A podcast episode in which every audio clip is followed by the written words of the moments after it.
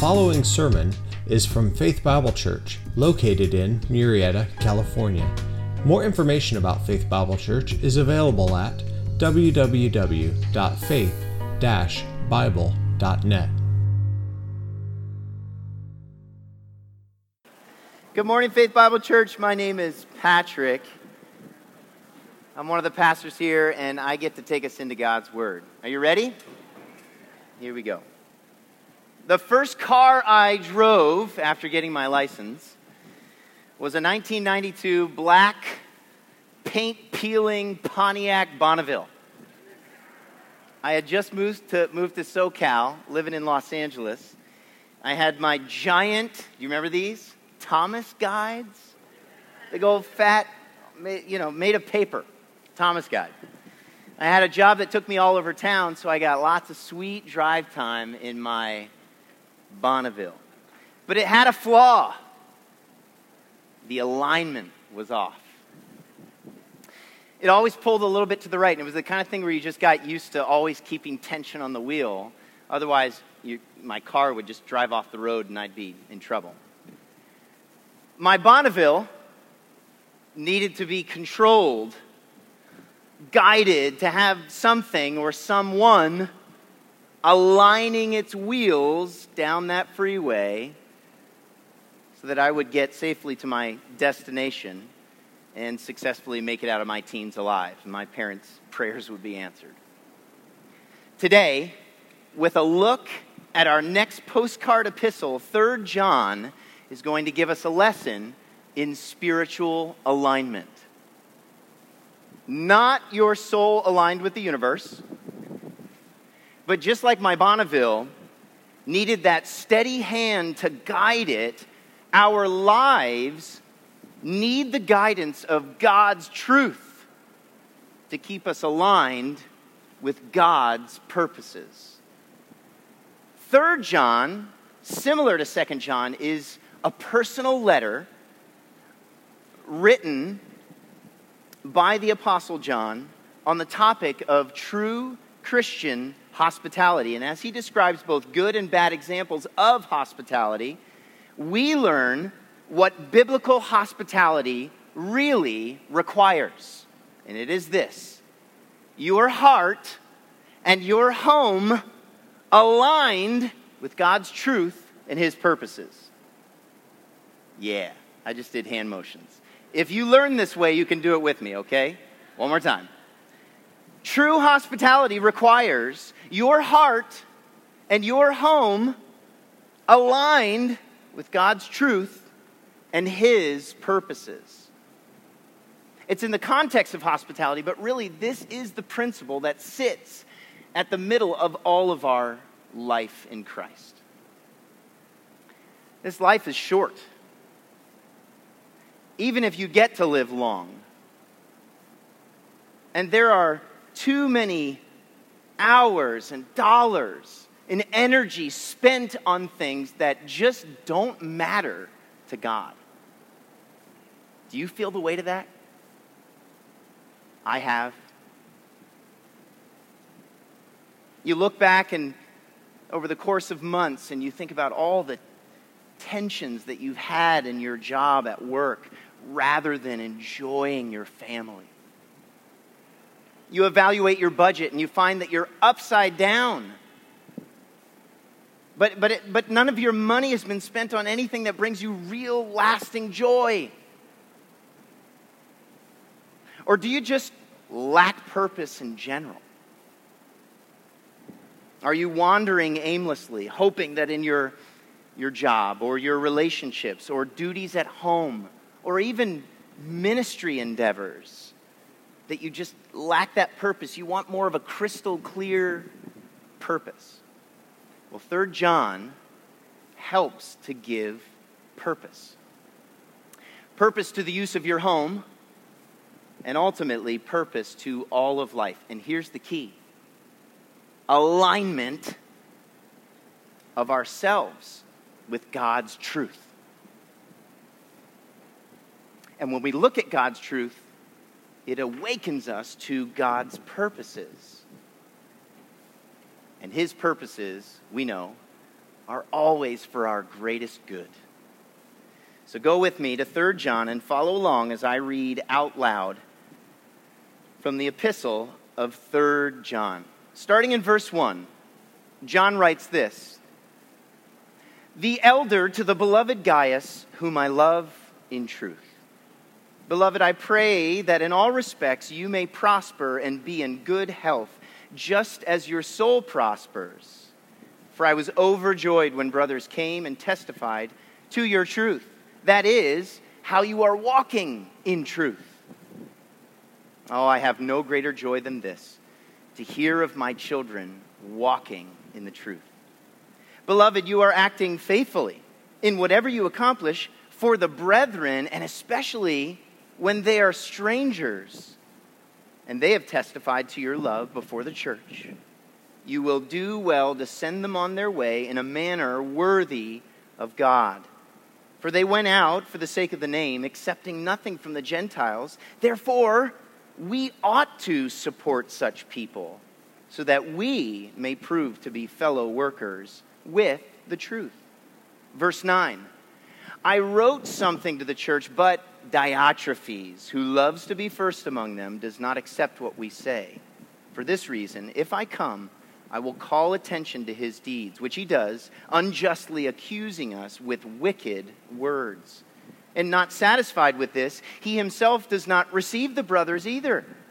And he forbids those who want to do so and puts them out of the church. Beloved, do not imitate what is evil, but what is good. The one who does what is good is of God. The one who does what is evil has not seen God. Demetrius has received a good testimony from everyone and from the truth itself. And we testify too. And you know that our testimony is true.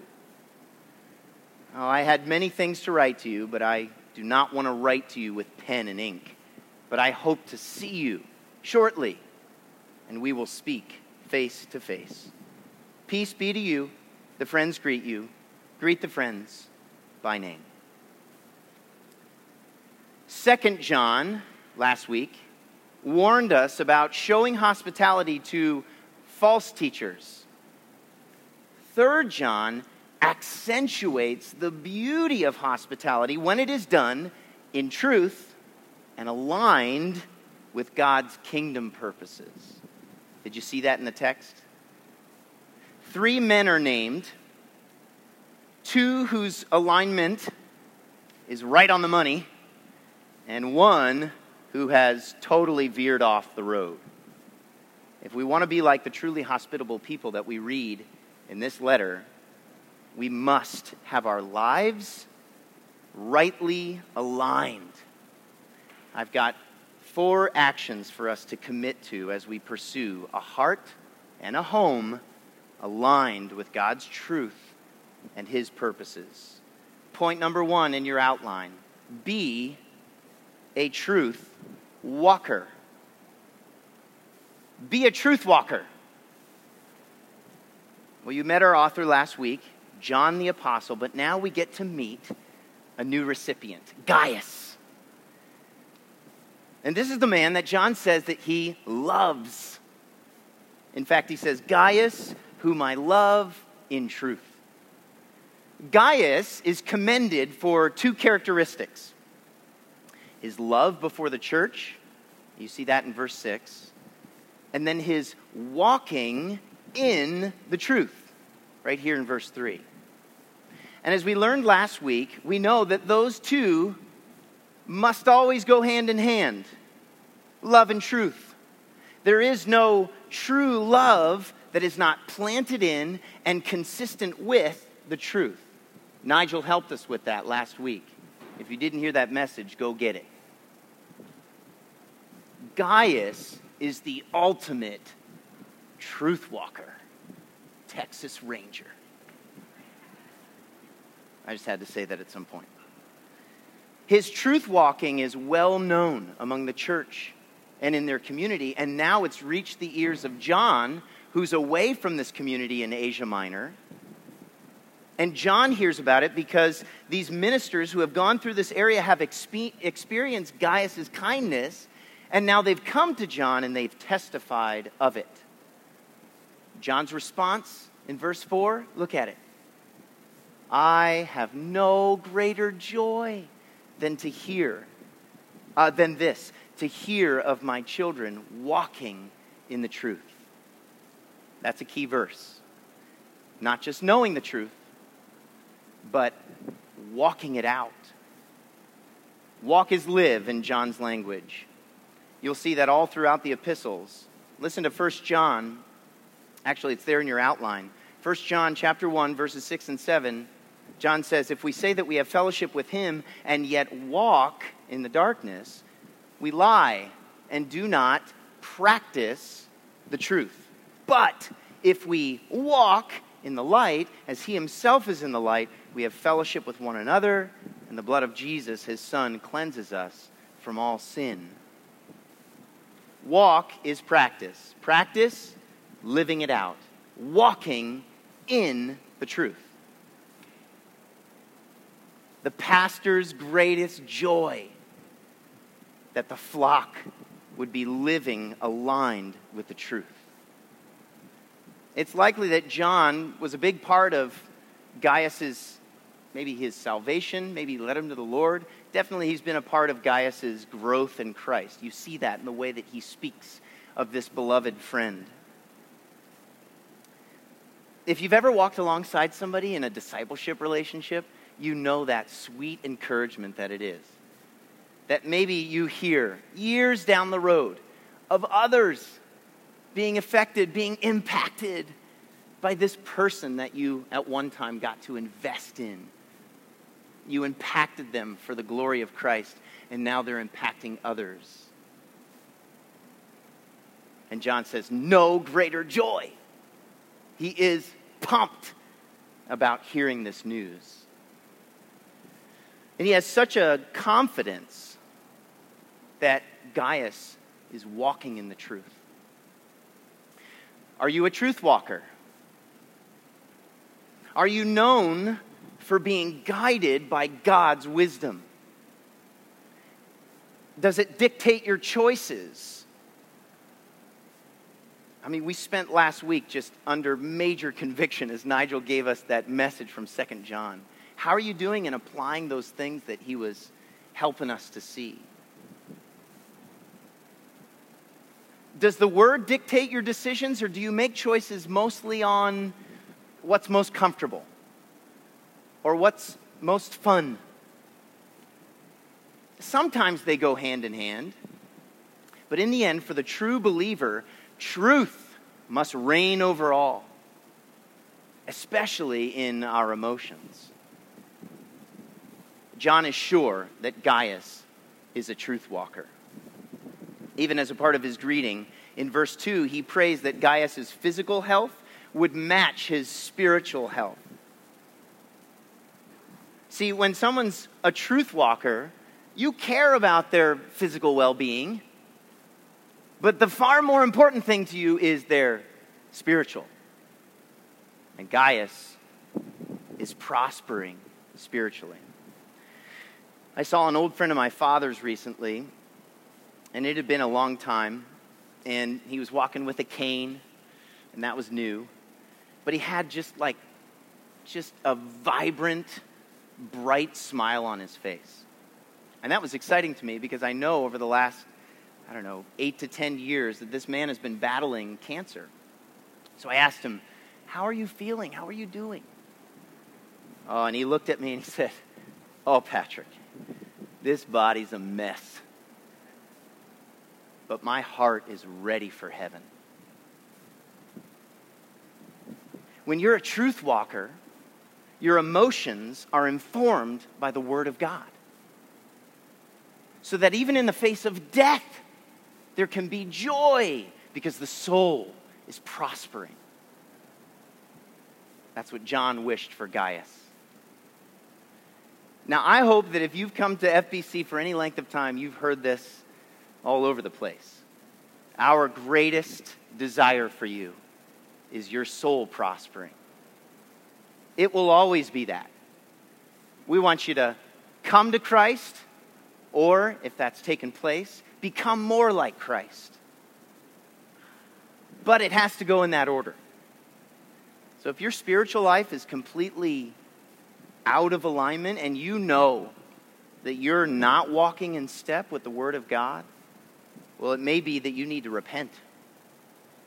Place your faith in this glorious Savior who died for you. Align your life with Him. That's the start of aligning your heart with His purposes. Your salvation. Don't miss that. You don't want to move through this lesson anymore without stopping to really consider whether or not that needs to take place in your life.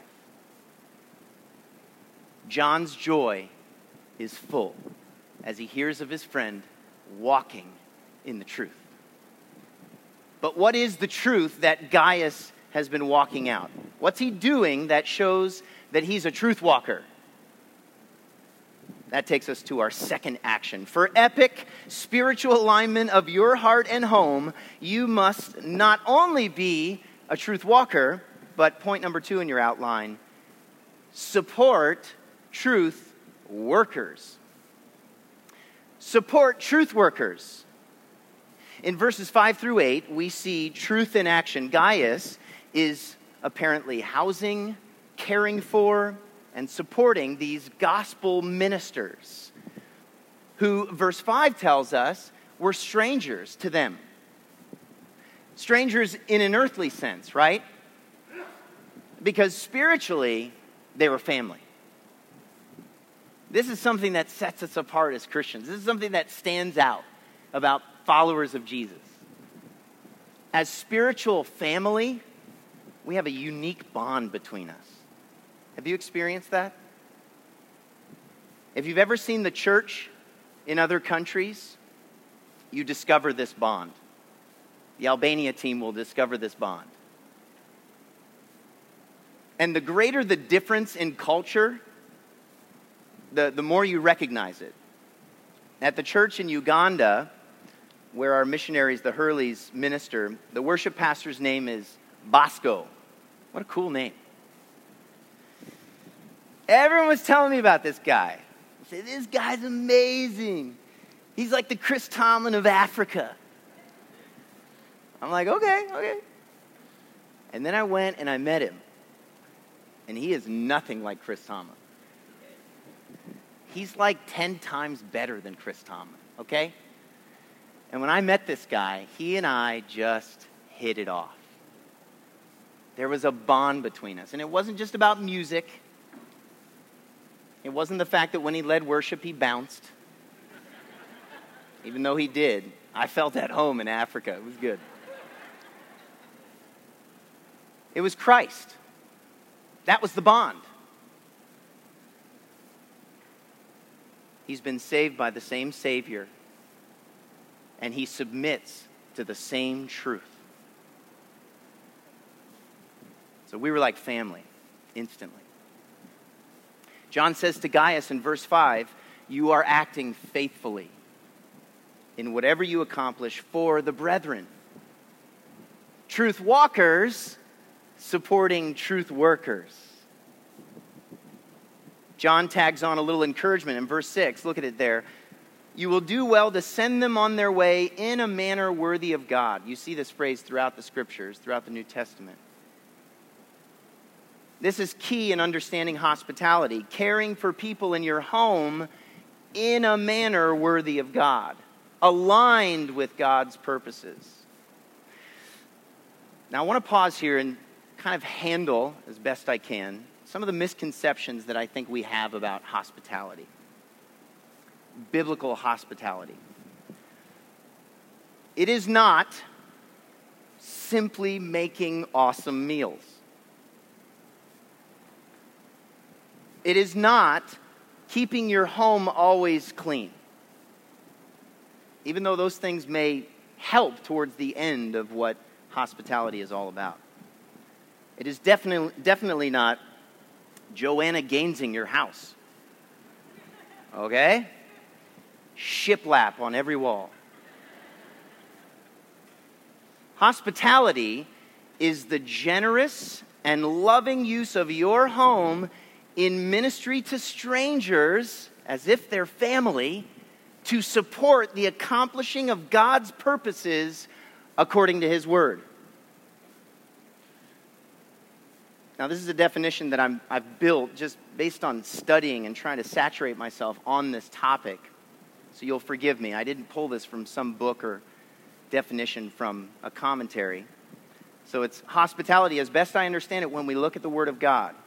Hospitality is the generous and loving use of your home in ministry to strangers as if they're family to support the accomplishing of God's purposes according to His truth. So, stop being ruled by Pinterest and prepare your home for God's interests.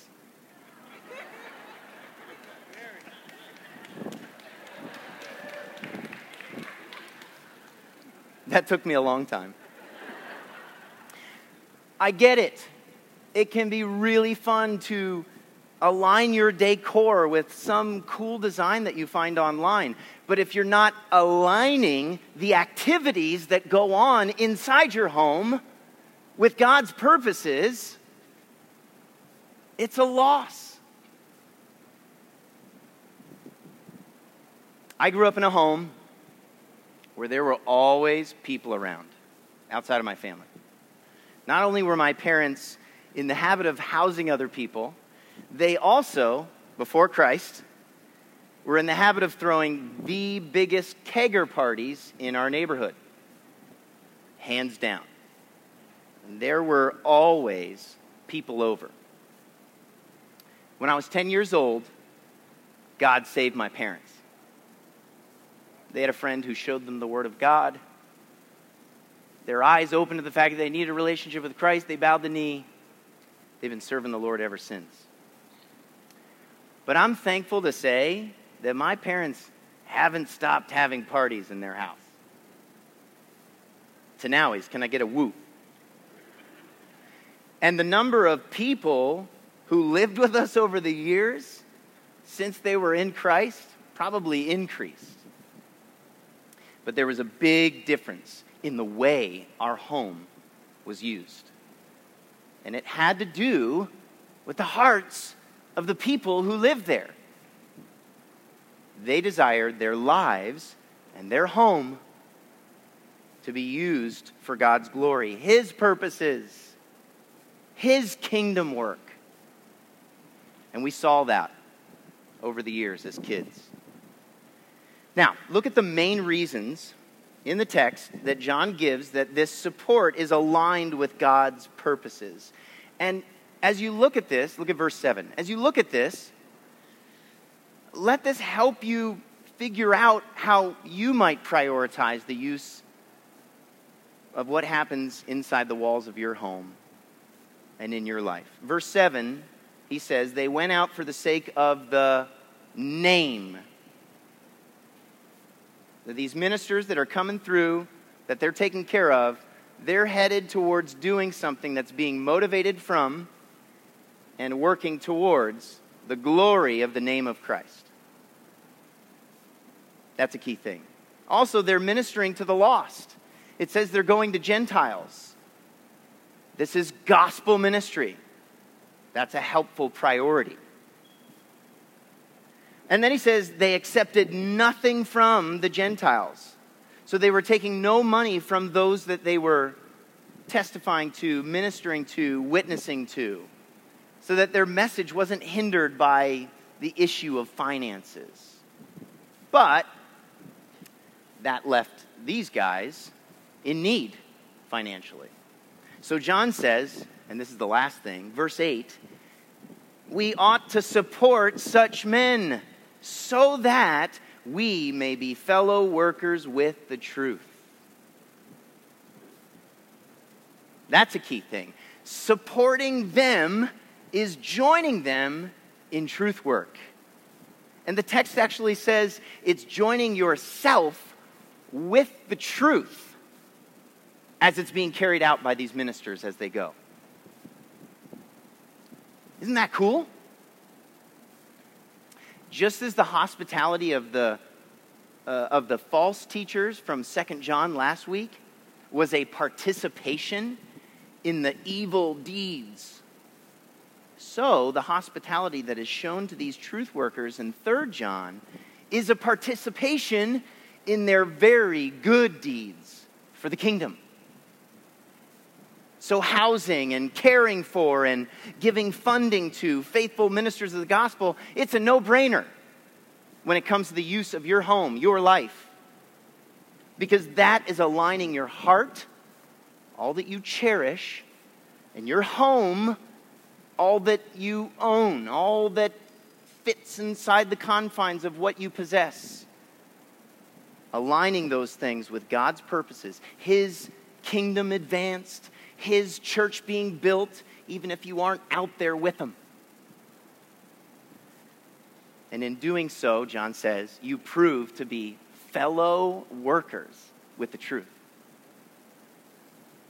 Romans 10:15, it's there in your outlines, that verse that says, "But how are they to preach unless they are sent?" Just as it is written, "How beautiful are the feet of those who bring good news of good things, sending them in a manner worthy of God, along the lines of His purposes. How beautiful are the feet of those who carry the gospel, and beautiful too are the ones who are behind them, supporting them, sending them along in a manner worthy of God. You may not have the ability or the time or the work situation to join the Albania team and go off in the middle of the summer. But how? How can you join them? Align with God's kingdom purposes in Albania by encouragement, prayer, financial support, a ride to the airport. A few years ago, uh, we as a church invited three pastors and their families from three different countries to come and be at our church for about a year. And they are now dear friends of many of you. Loisa and Marushka Klepacek, Aaron and Abby Sasane, Daniel and Susanna Arn. They basically lived with us, got trained, got equipped for ministry. It was awesome. But the best was watching this church family come around these three families. It was awesome. And if you participated in that, I'm sure you were just like, oh, it was so fun. That was a significant ministry to those families. I don't know that we really will even know how much God used some of you to impact the lives of other people across the globe because of that year spent with that family. In fact, I know personally that some of them have even said that your loving discipleship and your uh, modeling, showing them what healthy church looked like, completely reshaped their approach to ministry and are currently impacting the way they minister to people back in their home country. We've heard those reports. Does that bring you joy? No greater joy. That's probably the best picture that I've seen of supporting truth workers firsthand.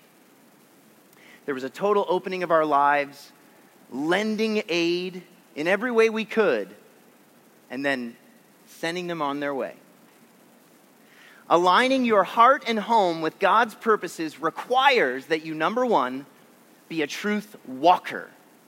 Number two, support truth workers. And number three, beware of the wicked. Beware of the wicked. Verse 9, John detours from encouragement and now he warns about a leader in the same community whose heart and home are not at all aligned with God's purposes. Diotrephes. Dun, dun, dun. He's got beef with John. We don't know the details, but when John previously wrote to him, Diotrephes just disregarded it. And then when it came to caring for these traveling ministers, he was unwilling to put them up. And when others in the church wanted to put them up, Diotrephes put them out of the church. And here's what John says look at verse 9 Diotrephes, who loves to be first. In the original language, the phrase loves to be first is actually attached to Diotrephes' name. This is kind of gnarly. John is literally saying, the loving to be first Diotrephes. It's like if somebody were to say, there goes the holier than thou Pat Levis. But I mean, come on, who doesn't like to be first, right? First one in line on the ride, first one to merge on the 15. Ugh.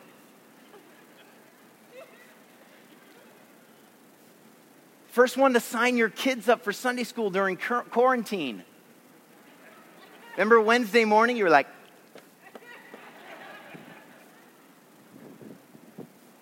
That's not what John's talking about. No, Diotrephes has got some wickedness. His behavior as a leader in the church, it's downright mean. And the issue at the heart of the man, and this is what John's trying to communicate by attaching that to his name, is arrogance. He's become defined by pride. At some point, maybe he was a respectable leader, but power and prestige has caught his eye. Rather than see himself as simply a sinner saved by grace, he's begun to think too highly of himself. And it's fine to hold a position of authority, right? Right? I mean, God builds his church with a structure of leadership for good. But the Christ honoring leader approaches his role with an accurate view of God and an accurate view of himself. And Diotrephes has lost perspective. You remember the stories, the story of the sons of, of Zebedee? Mark 10. Actually, the scripture is there in your outline. And they're requesting to be on the right and left of Jesus. They're like, hey, hey, when we get to heaven, and Jesus ends up just kind of like, okay, everybody come together. He like gathers the disciples together and he's like, let me give you a little lesson in greatness. Everybody gather close. And, this is what he says to them. You can look in your outline. Mark 10, 42 through 45, Jesus says, You know that those who are recognized as rulers of the Gentiles lord it over them, and their people in high position exercise authority over them. But it is not this way among you. Rather, whoever wants to become prominent among you shall be your servant. And whoever wants to be first among you shall be slave of all. For even the Son of Man did not come to be served, but to serve, and to give his life as a ransom for many. There's no room to fight for first in God's church. If you love title and lack submission to authority, you are not the kind of leader God wants. God wants a leader who knows who's first. Listen to Paul in Colossians 1:18. He says it. He, speaking of Christ, he is also the head of the body, the church, and he is the beginning, the firstborn from the dead, so that he himself will come to have first place in everything. That's who gets to be first. And oh, by the way, the one who is first in everything laid down his life in humble service to sinners the loving to be first Diotrephes as a leader not worth following. And John wants Gaius to beware of his wickedness. Not just because he hasn't submitted to John's authority, but look at verse 10. he explains that he's been gossiping, accusing with wicked words. He refuses to receive the brethren, and he forbids those who desire to do so. Man, this guy's spiritual alignment is off. Right? His heart is prideful, and his home, it's empty. It's unavailable for the, for, for the service that's needed to others. Self sacrifice and service to others are so far from Diotrephes' thinking. He's absolutely hung up on himself, and it has blinded him to the needs of others. Do you notice the relational divide that is, that's caused by his actions?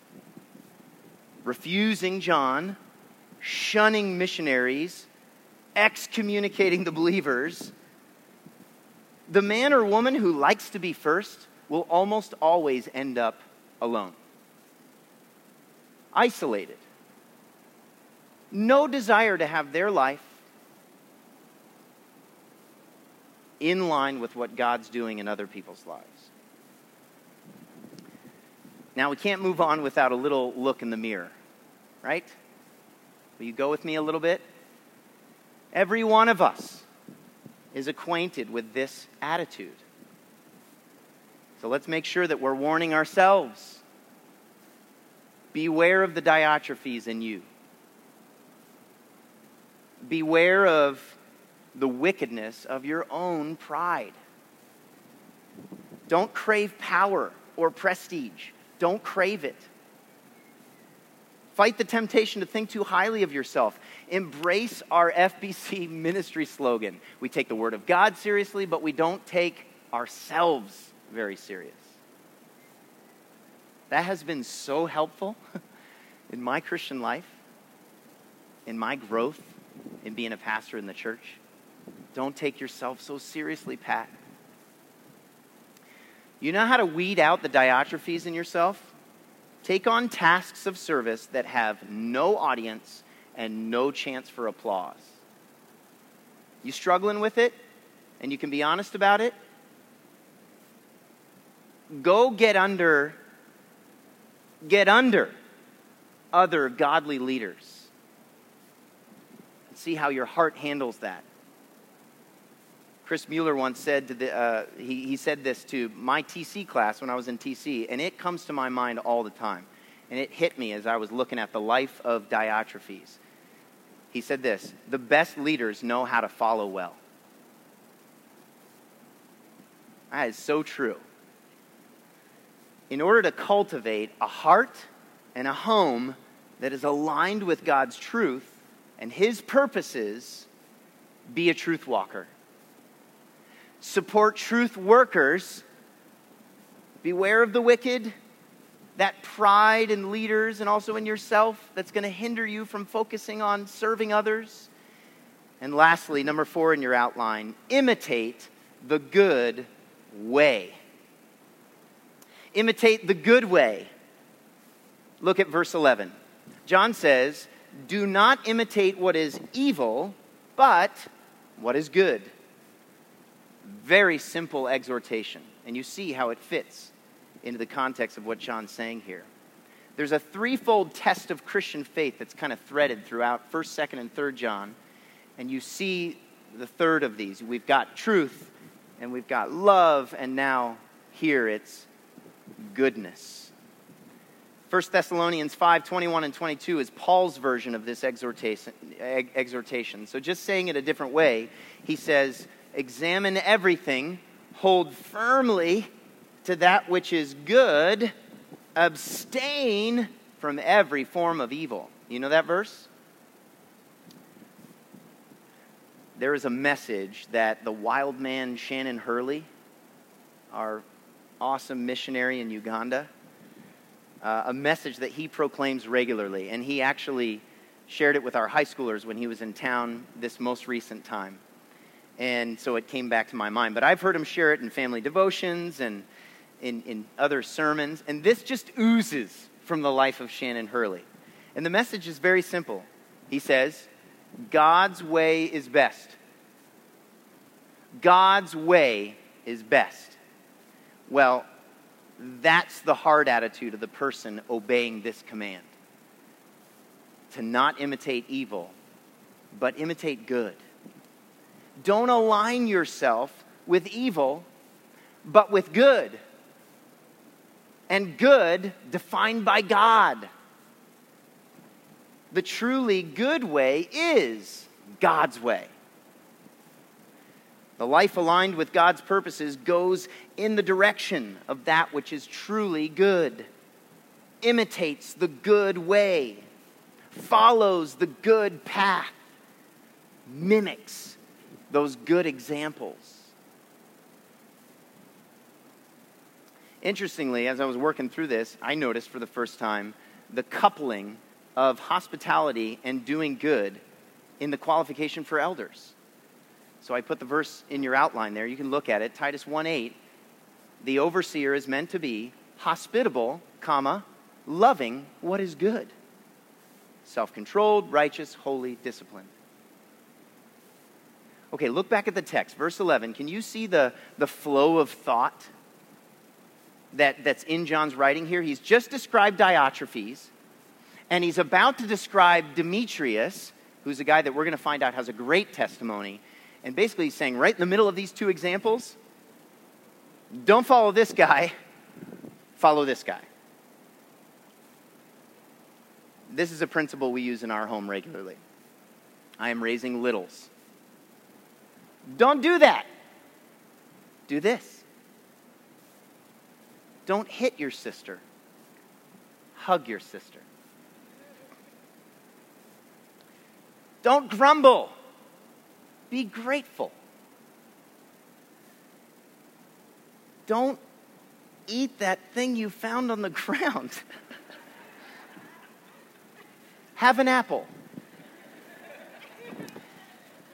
What is this? It's the put off and put on. And no counseling or discipleship or instruction in godly living is successful apart from helping that person to see a clear path to replace attitudes or actions that are not pleasing to the Lord with those that are. Take out evil, put in good.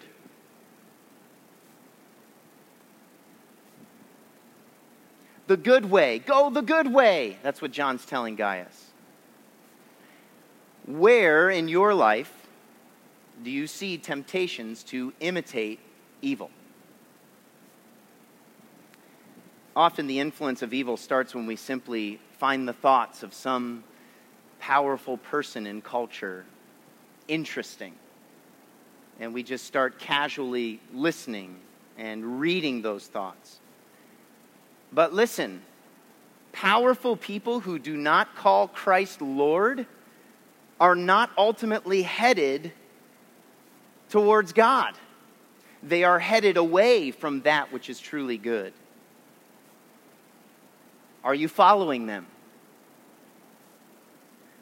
This is why it's so important to align our hearts with God's truth so that you can rightly discern, make that right decision about what music to listen to, what entertainment to expose yourself to, what activities to participate in.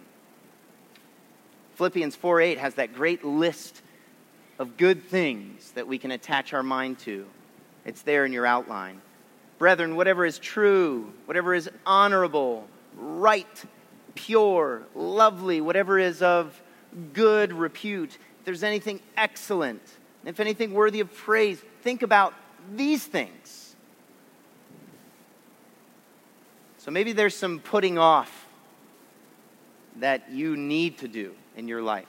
Evaluate that. And then what's the put on? When it comes to the people we imitate, which is what John is dealing with in the text, John gives a very simple guideline. Second half of verse 11 The one who does good is of God, the one who does evil has not seen God. Simple enough. It's the same simple picture that Jesus gives in Matthew 7 when he says, Every good tree bears good fruit, but the bad tree bears bad fruit. A good tree cannot bear bad fruit, nor can a bad tree bear good fruit. Look at the fruit. If good is the regular pursuit and practice of the person's life, that's a person connected with God. And that's a person that you want to be impacted by and follow their example. Who are you imitating? And are you engaged in really good imitation? Are you after discipleship in your life with people who are headed towards God's way, following them as they follow Christ? And please, don't tell me that you can't find a discipler. Not at FBC, okay? This church is rich with godly mentors. So if you are in need of getting some godly influence, getting some good mentors in your life, can I encourage you? Go get it. Go get it. Natalie and I, we seek to be, as much as we can, intentional with our babysitters. We actually do take this pretty seriously. The ladies who regularly care for our daughters are not only great babysitters, but they are truth walkers. They live out God's ways in front of our little women, and we love it. As early as we can with our girls, we want their eyes to be on the lives of those people who are aligned, aligning themselves with God's truth and His purposes. Parents, can I get an amen?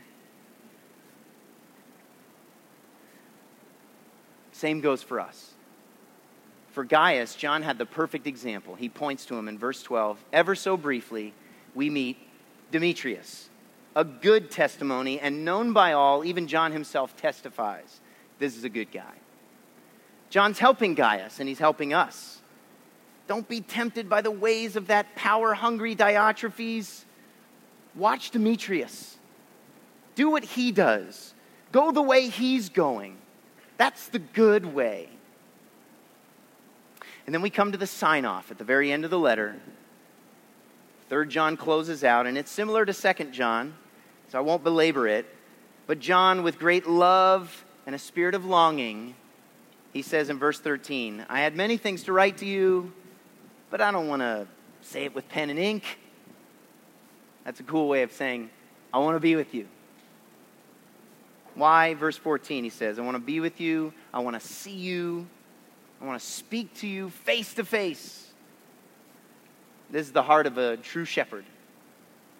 He genuinely cares for Gaius and the faithful believers there. John himself is an example worth following.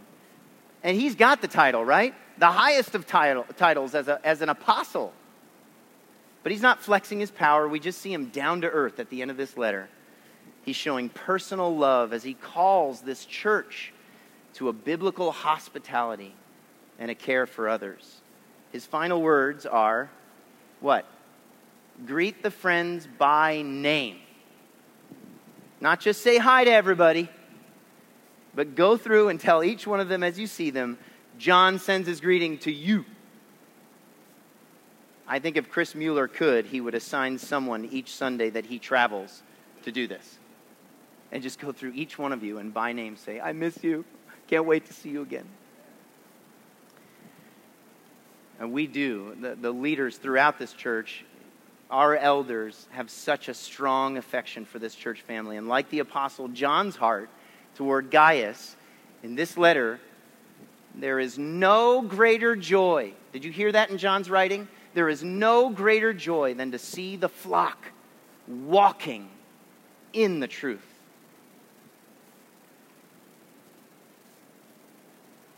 That's it. Next week, Sean Farrell takes us to the book of Philemon. But this week, look up for a sec. This week, let's walk in the truth. Let's respond. Let's, let's walk away from this following the commands that God has given us. Go after cultivating that heart and home that are aligned with God's purposes by being a truth walker. Live life aligned with God's word support truth workers, use your home and all that you have for God's kingdom purposes. Also, beware of the wicked. Watch out for the arrogant. Guard your own heart against pride that hinders service. And then imitate the good way. Love it. Be influenced by, be consumed with that which is truly good in the eyes of God. We need His Word, and we need the strength that He alone supplies. A heart that is aligned with God is one that has been transformed. So if that has not happened in you, know that Jesus died and rose from the grave and reigns over all so that it would be possible for your life to be aligned with His. So repent and put your whole life under His rule. If we want to be a truly hospitable people, we got to have our hearts and our homes bringing glory to God as they're aligned with God's truth and His purposes. Let's pray for His help. Lord, I am thankful that we have the guidance of your word, and I'm thankful that as a church family, we have one another to serve each other as we seek to align our lives with your truth and your purposes. We cannot do it apart from your help. Would you make us a dependent people as we walk away from learning from your word?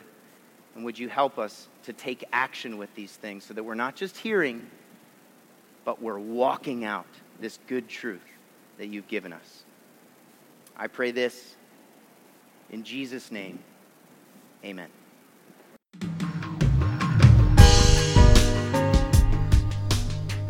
Thanks for listening today. Sermon audio from the last three years is available by podcast, and a larger archive from Chris Mueller and Faith Bible Church can be found at media.faith-bible.net. And if you would, please leave us a review on iTunes. It helps a lot. Thanks, and have a great day.